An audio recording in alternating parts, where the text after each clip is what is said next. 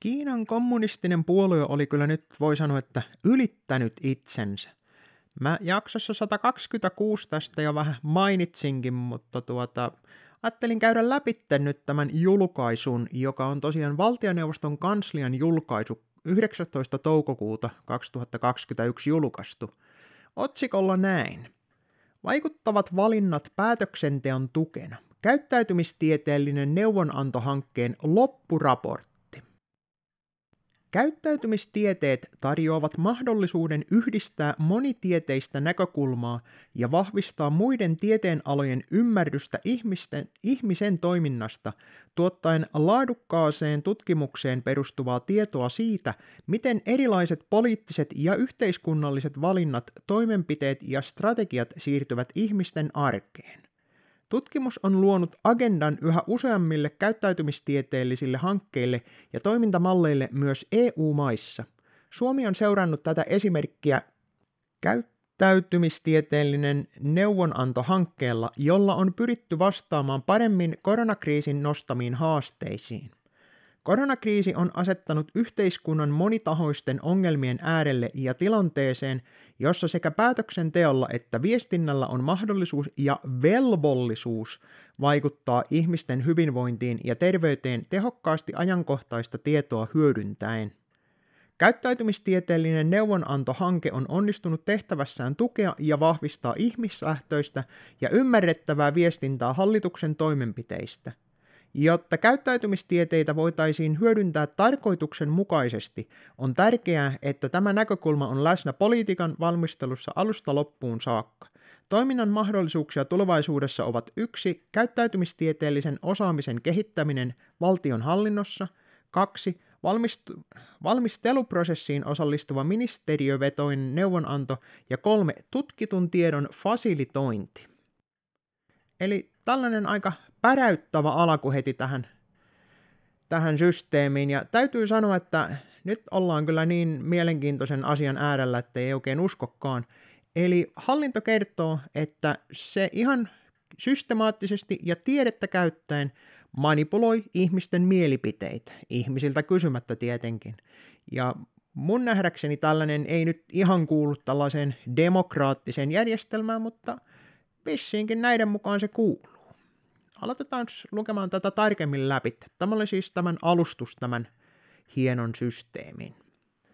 Tässä on siis kyse korostuneesta tarpeesta ymmärtää ihmisten käyttäytymistä ja siihen vaikuttavia tekijöitä silloin, kun kansalaisten ohjaaminen perustuu suosituksiin.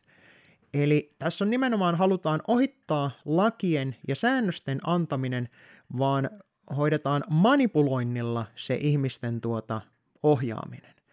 Tässä on tarkoituksena mennä kohti uutta normaalia ja nimenomaan sitä niin, että korostuu vanhasta poikkeavat toimintamallit ja halutaan helpottaa kansalaisten hyväksymistä näihin uusiin tapoihin. Esimerkiksi tuota, tässä kriisissä on mikä politiikka toimenpiteiden käyttäytymisvaikutusten ennakoinnissa ja arvioinnissa sekä vaikuttavan viestinnän suunnittelussa ja toteutuksessa. Pienillä valinnoilla voidaan saavuttaa suuria vaikutuksia ja nämä valinnat ovat käyttäytymistieteen hyödyntämisen kannalta erityisen merkittäviä, kohdistaen valokeilan viime vuosikymmenien tutkimukseen ja sen tuottamaan tietopohjaan. Kun tarve on suurin tehdä koko yhteiskunnan kannalta hyviä päätöksiä, ei voida luottaa vain tavanomaisiin toimintamalleihin, vaan on arvioitava valintoja erityisen monipuolisesti, ajantasaisesti ja vaikuttavasti. Eli kyllä, tällaista manipulointia on tosiaan tutkittu jo pitkän aikaa, ja nyt sitten se ollaan otettu kunnolla käyttöön. Yhtenä näistä pointeista on se niin, että halutaan helpottaa tuota hyvien valintojen tekemistä niin yksilön itsensä kuin yhteiskunnan kannalta, mutta kuka sen hyvän määrittää, niin no vissiinkin ne on nämä paremmat ihmiset, jotka tekee tällaisia asioita. Tämä koko homma perustuukin syvempään ymmärrykseen ihmisten käyttäytymisestä ja päätöksenteosta ja perustuu ajatukseen siitä, että ihmiset eivät toimi niin johdonmukaisesti kuin nämä meidän vallanpitäjät ovat perinteisesti ajatelleet. Esimerkiksi markkinoinnin vaikutuksesta tehdä itselle epäedullisia päätöksiä niin tästä on ollut tutkimuksia, ja kyllä, markkinointi varmasti vaikuttaa, ja ihmiset uskoo sitten kaiken maailman mainospuheisiin, joten nyt kun niille tehdään mainospuheita näiden vallanpitäjien toimista, niin se onkin kaikki aivan hyvin, eli ei ole mitään ongelmaa siinä. Tässä onkin nimenomaan tarkoituksena se, että pystyttäisiin ennakoimaan ihmisten reaktioita siihen tuotettuun propagandaan, ja tällä alalla pystytään tuottamaan vaikuttavampaa yhteiskuntapolitiikkaa, kun siis tiedettä otetaan avuksi siihen, kuinka sitä propagandaa kunnolla tuotetaan. Ihmislähtöisempää näkökulmaa tässä ajaa se, että se auttaa päätöksentekijöitä paremmin ennakoimaan poliittisen toimenpiteiden, kuten uusien lakien ja vastaavien seurauksia. Käyttäytymistieteellisen perustuva ihmisten äh, käyttäytymiseen vaikuttaminen Nykyisten ohjauskeinojen, kuten informaation jakamisen, taloudellisen kannustimien ja sanktioiden sekä vahvan säätelyn rinnalle. Sen yhtenä etuna on kyky tuottaa toimenpiteitä, jotka ovat, ja tässä on erittäin tärkeä, edullisia toteuttaa, tehokkaita ja valinnanvapauden säilyttäviä. Kyllä, ihmisille annetaan vapaa valinta, mutta kun niille annetaan ainoastaan vallanpitäjien päättämiä vaihtoehtoja – niin kuinka vapaa se valinta todellisuudessa on? Sitä mä en oikein ymmärrä, että millä lailla sitä voidaan puhua niin kuin enää vapaasta valinnasta, kun ne vaihtoehdot on annettu jostain muualta. Tässä mainitaan sitten, että Iso-Britanniassa tätä on käytetty systemaattisesti jo vuodesta 2010 lähtien ja OECD-maissa vuodesta 2013 lähtien. Mikäs siellä olikaan siellä 2013-2014 oli sellainen tapahtuma, joka olisi saattanut aiheuttaa tällaista mielipiteen muokkaukselle tarvetta. Olisikohan siinä ollut joku tällainen pakolaistilanne tai sellainen. En, en tiedä, että olisiko se saattanut vaikuttaa, että tuota, tällaisen näin. Ja Briteissä on esimerkiksi todettu, että tämä on antanut satojen miljoonien puntien säästöjä julkishallinnolle, kun on osattu muokata ihmisten mielipiteitä tieteellisesti. Oikein hieno homma, eikö? Hankkeen annetuksi tehtäväksi tavoitteena oli lähtökohtana käyttäytymistieteisiin perustuvan ihmisymmärryksen parempi hyödyntäminen. Eli kuinka näitä tutkittuja propagandatekniikoita ihmisten manipulointitekniikoita voidaan käyttää politiikassa huomattavasti tehokkaammin. Tämän hankkeen toteuttamiseksi valittiin ihmisiä, ei niin, että olisi ollut avointa hakua, koska se olisi ollut liian hidasta, ja koska tämä jäi tuota, suorahankinta hinta jäi niin matalaksi, niin sitä ei tarvinnut kilpailuttaa millään tavalla. Tämän tuota, toiminnan Tehtävinä oli tällaiset näin, että tehtävä yksi oli luoda kokonaiskuva valtionhallinnon kyvykkyydestä soveltaa käyttäytymistieteellistä tietoa koronakriisiin liittyvien toimenpiteiden ja viestinnän valmistelussa. Tehtävä kaksi oli vahvistaa ministeriöiden virkamiesten kyvykkyyttä tunnistaa tilanteita, joissa käyttäytymistieteellisen osaamisen soveltaminen oli merkityksellistä, eli ne on järjestänyt koulutustilaisuuksia näille virkamiehille, että kuinka tällaista propagandaa tehdään. Tehtävä kolme oli koota asiantuntijaryhmä tukemaan ministeriöitä käyttäytymistieteellisen tiedon hyödyntämisessä toimenpiteiden valmistelussa, arvioinnissa ja viestinnässä – ja esimerkiksi valtioneuvoston tilannekeskusta henkisen kriisinkestävyysselvityksen laadinnassa on käytetty tähän näin. Tehtävä neljä oli tuottaa helposti käyttöön otettavia ohjeistuksia ja tarkistuslistoja siitä, miten voidaan vaikuttaa ihmisten valintoihin ja tapojen muodostumiseen. Tästä löytyy esimerkiksi valtioneuvoston kuvapankista käyttäytymistieteellinen neuvonantolinkki, joka vissiin löytyy siitä linkistä, minkä mä oon tonne alahan laittanut, niin, niin sen kautta. Ja tehtävä viisi oli arvioida hankkeen päättyessä syntyneiden toimintamallien käyttökelpoisuus sekä hankkeen vaikutukset. Tässä on tehty esimerkiksi Yleisradion hyvin sanottu Bra Sagt tiimin kanssa tuota yhteistyötä ja valtioneuvoston kanslian viestinnän Suomi toimii hankkeen kanssa – Eli mitä kaikkea sieltä löytyykään, mitä tässä on tehty, niin sitä mä en edes tiedä vielä, mutta ehkä nekin selviää sitten. Tämä kokeiluhanke on saanut positiivisen vastaanoton ympäri valtioneuvostoa ja hankkeen nelihenkisen työryhmän osaamisesta ollaan oltu kiinnostuneita eri ministeriöissä. Erityisen myönteisesti toimintaan on suhtautunut valtioneuvoston kanslian viestintä ja ylipäänsä viestintäosastot ministeriöissä. Tämän myötä yhteistyötä on tehty eniten viestinnän kanssa. Aika yllättävää, että propagandaa kun on tutkittu ja kuinka sitä pitää kunnolla tuottaa, niin silloin viestinnän kanssa on ollut hyvää yhteistyötä. Kuka olisikaan arvannut? Tämä kokeiluhanke onkin ollut hyvä alku, jolla on saatu jalansijaa ja muodostettua orastavaa kysy- kysyntää tällaiselle tieteelliselle manipuloinnille, koska onhan se nyt paljon parempi, ettei ruveta aivan randomilla vetämään sellaista propagandaa ihmisille, nimenomaan tätä sotapropagandaa, mitä on käytetty, vaan otetaan tiedeavuksi, kuinka ihmisiä manipuloidaan. Käyttäytymis Tieteellisiä teemoja on käsitelty alusta asti asiantuntivasti ja ammattimaisesti, mikä on tärkeää oikeanlaisen toimintakulttuurin syntymisen kannalta. Eli tässä painotetaan sitä niin, että kaikkien pitää tietää, mitä tehdään, koska jos siellä on jotain amatööriä sählämässä ja antamassa typeriä lausuntoja esimerkiksi väliin, niin menee hyvä propaganda aivan pilalle. Eihän sellainen käy ollenkaan päänsä. Ja tuota, nykyisillä kustannuksilla ei päästä optimaaliseen kustannusvaikuttavuuteen, eli kuinka paljon rahaa pitää propagandaan käyttää, että sillä saadaan paras hyöty siihen nähden, että mitä siihen on sijoitettu. Tämä on tietysti tällainen hallinnollinen ongelma, että kuinka paljon kannattaa siihen paskapuheeseen käyttää ja kuinka paljon kannattaa sitten niihin itse toimiin käyttää. Nythän on käytetty suuria summia esimerkiksi näihin maskeihin ja tuota testaukseen, ja propagandaan, kun taas sitten näihin muihin toimiin, esimerkiksi sairaanhoitopaikkojen lisäyksiä tuollaisiin, niin ei ole jostain kumman syystä löytynyt sitä rahaa. Että aika jännä niin tyyli, että mihinkä sitä käytetään sitä rahaa täällä valtion hallinnossa. Kehittämistä kuitenkin vielä tarvitaan, koska jokaisen lain ja asetuksen tarkoitus on vaikuttaa käyttäytymiseen – ja silloin jokainen käyttäytyminen, kun kerran tiedetään, että mitenkä se parhaiten saavutetaan, niin tässä pitääkin olla tarkkana, että kannattaako lakia tai säädöstä mennä muuttamaan, vai riittääkö se tiedotus tai jonkun asiantuntijan kiikuttaminen sinne mediaan kertomaan sitten, että mitenkä asia pitäisi olla, millä saadaan kansa kumartamaan siihen oikeaan suuntaan. Sitten puhutaan suuntaviivoista lähitulevaisuudelle. Kun puhutaan käyttäytymistieteiden soveltamisesta yhteiskunnallisessa kontekstissa, alkuvaiheessa korostuu käytännöllisyyden ja helposti hahmotettavan toiminnan vuoksi tuuppausnäkökulma, jossa pienillä muutoksilla voidaan vaikuttaa esimerkiksi oletusvalintoihin tai viestintään. Tämä tuuppausnäkökulma, on puhunut sellaisesta kuin tönäisy, se on englanniksi nudge, ja se on yksi propagandatekniikka. Mä voin siihen heittää teksti, jos joku jota kiinnostaa, että mitä tämä nudging, töniminen oikeasti tarkoittaa.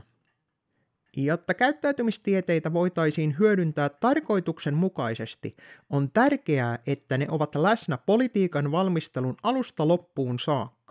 Käyttäytymistiede tarjoaa kokonaisvaltaisen näkymän käyttäytymiseen ympäristöön, ihmisten väliseen toimintaan ja eri järjestelmien väliseen dynamiikkaan. Eli kyllä, näitä pitää ottaa huomioon niitä lakeja ja muita tehdessä, että jopa siinä ottaa tämä käyttäytymistiede käyttöön, että saadaan niin kuin tehokkain mahdollinen tapa, että pienellä muutoksella saadaan ihmiset tekemään tiettyjä haluttuja asioita. Sosiaalitieteiden ytimessä on päätellä, millaiset tapahtumat ovat mahdollisia sen sijaan, että pyrittäisiin tarkasti ennustamaan tulevia skenaarioita. Kysymys, mitä tapahtumaan, on usein huomattavasti vaikeampi kuin miten tulisi toimia. Eli tässä puhutaan hallitusta oma-aloitteisuudesta, mikä on myöskin yksi propagandatekniikka.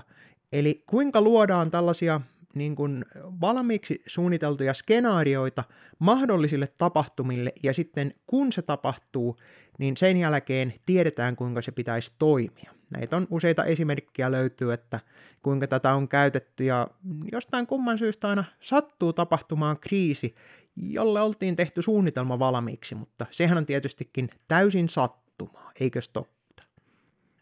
Esittelemme lopuksi kolme mahdollisesta skenaariota käyttäytymistieteiden soveltamisesta julkishallinnossa. Skenaario 1 on, että käyttäytymistieteellisen osaamisen kehittäminen valtionhallinnossa, eli ruvetaan kouluttamaan valtiohallinnon virkamiehiä, että kuinka tätä käyttäytymistiedettä voidaan käyttää siinä päätöksenteossa ja lain valmisteluissa. Toisena on valmisteluprosessiin osallistuva ministeriövetoinen neuvon, neuvonanto – Eli ihmistieteellisellä ymmärryksellä on annettava kaikissa vaiheissa, että olisi arvokasta saada tätä näkökulmaa mukaan alusta loppuun, nimenomaan siinä lainsäädännössä heti valmistelusta lähtien siihen, että se on lyöty nuijalla pöytään. Ja kolmantena tutkitun tiedon fasilitointi.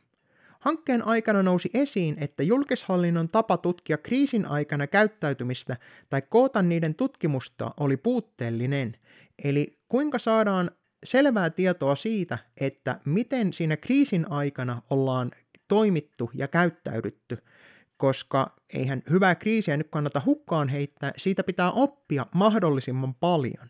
Tämä on jollakin tavalla ehkä ihan hyväkin idea, että selvitetään, että mitenkä se meni sitten noin niin kuin omasta mielestä se kriisinhallinta, mutta siinä kohtaa, kun otetaan tätä käyttäytymistiedettä siihen mukaan, niin siinä on vähän sellainen haju, että tässä ollaan suunnittelemassa, että nyt tehtiin tällainen koeajo, ja sitten katsotaan, että kuinka ensi kerralla sitten käy.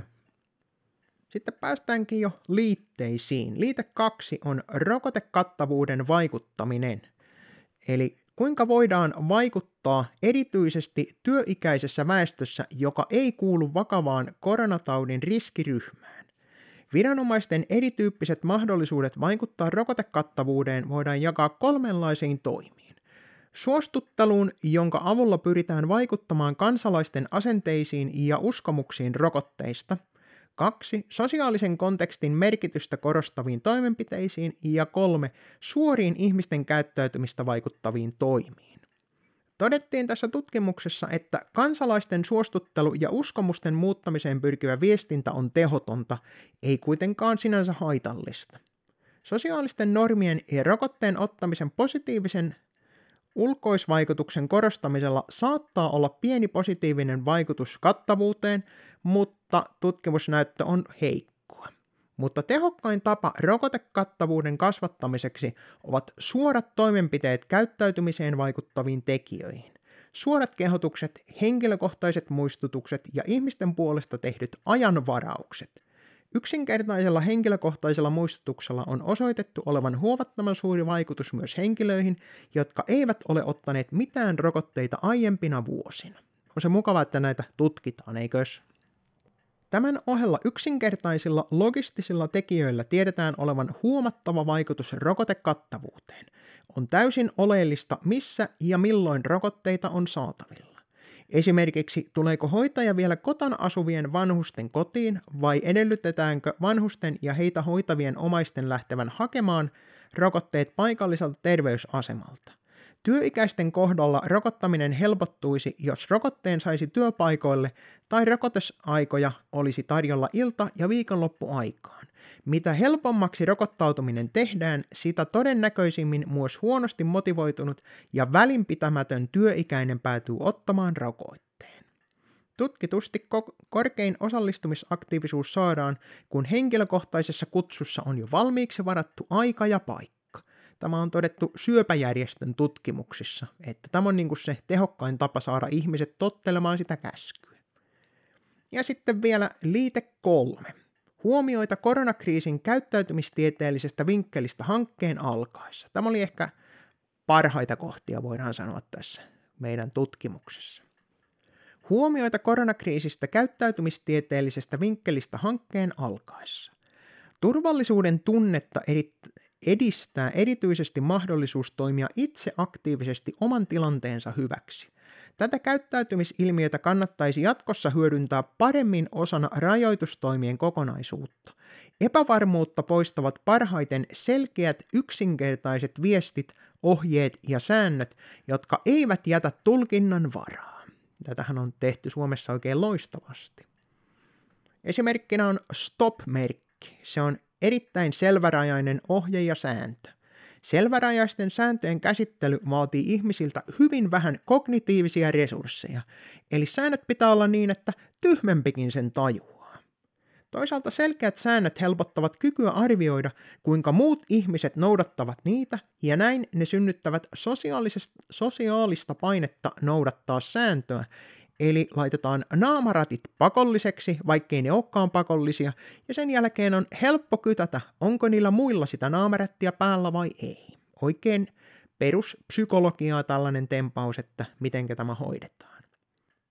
Rajoitustoimenpiteiden epäselvä viestintä ja toimenpiteiden muuttaminen epäsäännöllisin väliajoin ovat yhdessä tehneet rajoituksista epätarkkoja ja siksi hankalammin noudatettavia.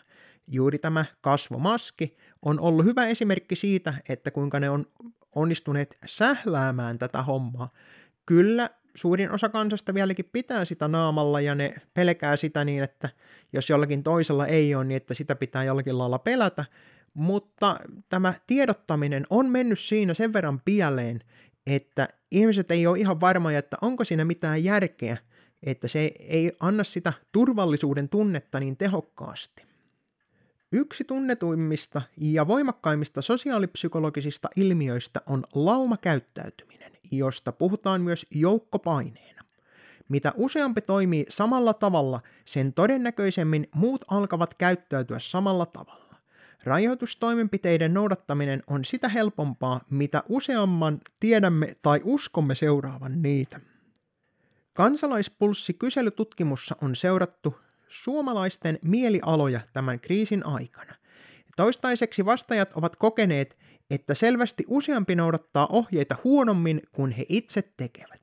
Eli kaikki tietää olevansa itse paljon parempia kuin ne kaikki muut huonot pahat ihmiset, syntiset ja muut vastaavat. Keväällä 2020 suositukset purivat suomalaisiin yllättävän voimallisesti.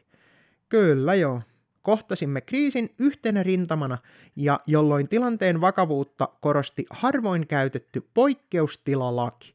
Eli se koko poikkeustilalaki oli tosiaan vaan sitä varten, että ihmiset ymmärtäisivät, että nyt on tosi kyseessä. Nyt täytyy noudattaa prikulleen niitä sääntöjä.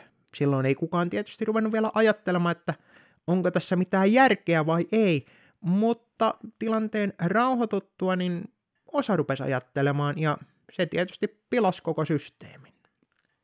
Rajoitustoimenpiteillä on välittömien vaikutusten lisäksi arvoa myös moraalisena kompassina ja vertailupisteenä omille päätöksille, eli signalointi, erittäin tärkeä asia tällaisessa, ja se niin, että tuota, hyvät ihmiset pitää maskia ja pahat syntiset eivät pidä maskia. Tällainen moraalisäteily on erittäin tärkeä tällaisessa tilanteessa. Lepsuilihoihin on paljon helpompi kiinnittää huomiota, ja niitä voi sitten morkata, koska media kertoo sen, että kuinka pahoja syntisiä ne oikeasti on. Uuteen normaaliin sopeutuminen vaikeutuu, jos välillä annetaan mahdollisuus kuvitella palusta vanhaan normaaliin. Eli nämä rajoitukset ja muut, nämä ei ole mitään sellaisia, että me palataan takaisin vanhaan, vaan nyt halutaan ajaa muutoksia yhteiskuntaan, pysyviä muutoksia. Sitten huomattiin vielä sellainen, että samaistuttava uhri, psykologinen ilmiö, oli Suomessa vähän ongelmana se niin, että kun muualla kuoli väkeä, mutta Suomessa ei. Ne ei perhana osanneet ihmiset edes kuolla silloin, kun pitää, vaan ne kerta kaikkiaan vaan jatkoi elämistä ja selvisi siitä taudista. Koronakriisin keväänä tai myöhemminkään meidän eteemme ei medioissa ole tuotu suomalaisia koronan uhreja. Kun uhrimäärä on jäänyt onneksi myös alhaiseksi, hyvin harva tuntee henkilökohtaisesti tai edes tietää ketään koronan kuolleita. Tämä vähentää pelkoa koronaa kohtaan. Ja sitten kun kaikki tietää ihmisiä, jotka on saanut tuota vaurioita rokotteista tai kuollut siihen, niin se ei kuitenkaan saisi alentaa tätä rokotuskattavuutta. Oikein hieno homma. Sitten on tärkeä kohta. Jos riskiä saada korona tarkastellaan rationaalisesti todennäköisyyksien valossa, terveen ihmisen ei pitäisi olla sairastumisestaan kovin huolissaan. Eli minkäänlaista vaaraa suurimmalle osalle ihmisiä ei tässä koko hommassa ole ollut missään vaiheessa. Ja siltikin jostain kumman syystä ollaan tehty kaikki toimet niin kuin tämä olisi se musta surma tai joku vastaava. Koronaan liittynyt viranomaisten viestintä ja päätöksenteko eivät täysimääräisesti ole onnistuneet poistamaan ihmisten kokemaa epävarmuutta. Turvallisuuden tunnetta edistää erityisesti mahdollisuus toimia itse aktiivisesti oman tilanteensa hyväksi. Eli se oli se syy, minkä takia piti olla se maski naamalla. Puhutaan tällaisesta kuin fear appeal, pelkoon vetoamisesta. Eli siinä on nimenomaan yhtenä tärkeänä osana on se, että ihmisille pitää antaa jokin asia, millä ne voi itse tarkistaa sen, että onko ne sairaita tai ei. Eli pitää käydä testissä, koska eihän kukaan itse tunnista flunssaa itsessään. Ja tuota, pitää olla jonkunmoinen tällainen symboli, merkki, joka suojaa, eli se oli se maski. Eli käytettiin aivan täysin puhtaasti tällaista propagandatekniikkaa siinäkin, vähemmän yllättävästi. Sillä, että toimiiko nämä tällaiset toimet, niin sillä ei ole mitään merkitystä, vaan nimenomaan se signaalivaikutus pitää olla siinä. Siinä olikin sitten tämä parikymmentäsivuinen lärpäke näin pääpiirteittäin läpikäytönä. Tosiaan heitä linkkeihin sen koko tekstiin, jos joku haluaa sen kuunnella, kuunnella lukea, niin tuota, täytyy sanoa, että mua jotenkin hirvittää tällainen näin, että käytetään puhtaasti tällaisia tieteen avulla tuotettuja propagandistisia keinoja ohjaamaan kansaa, kun tällaisessa kriisitilanteessahan pitäisi nimenomaan välttää sitä paniikin hätätilan luontia, mitä nyt on tehty aivan satanolla joka paikassa. Mutta kai se on sitä, että kun valtio ja vallanpitäjät tekevät asioita, niin se on yhteiseksi hyväksi ja sinun turvallisuutesi vuoksi.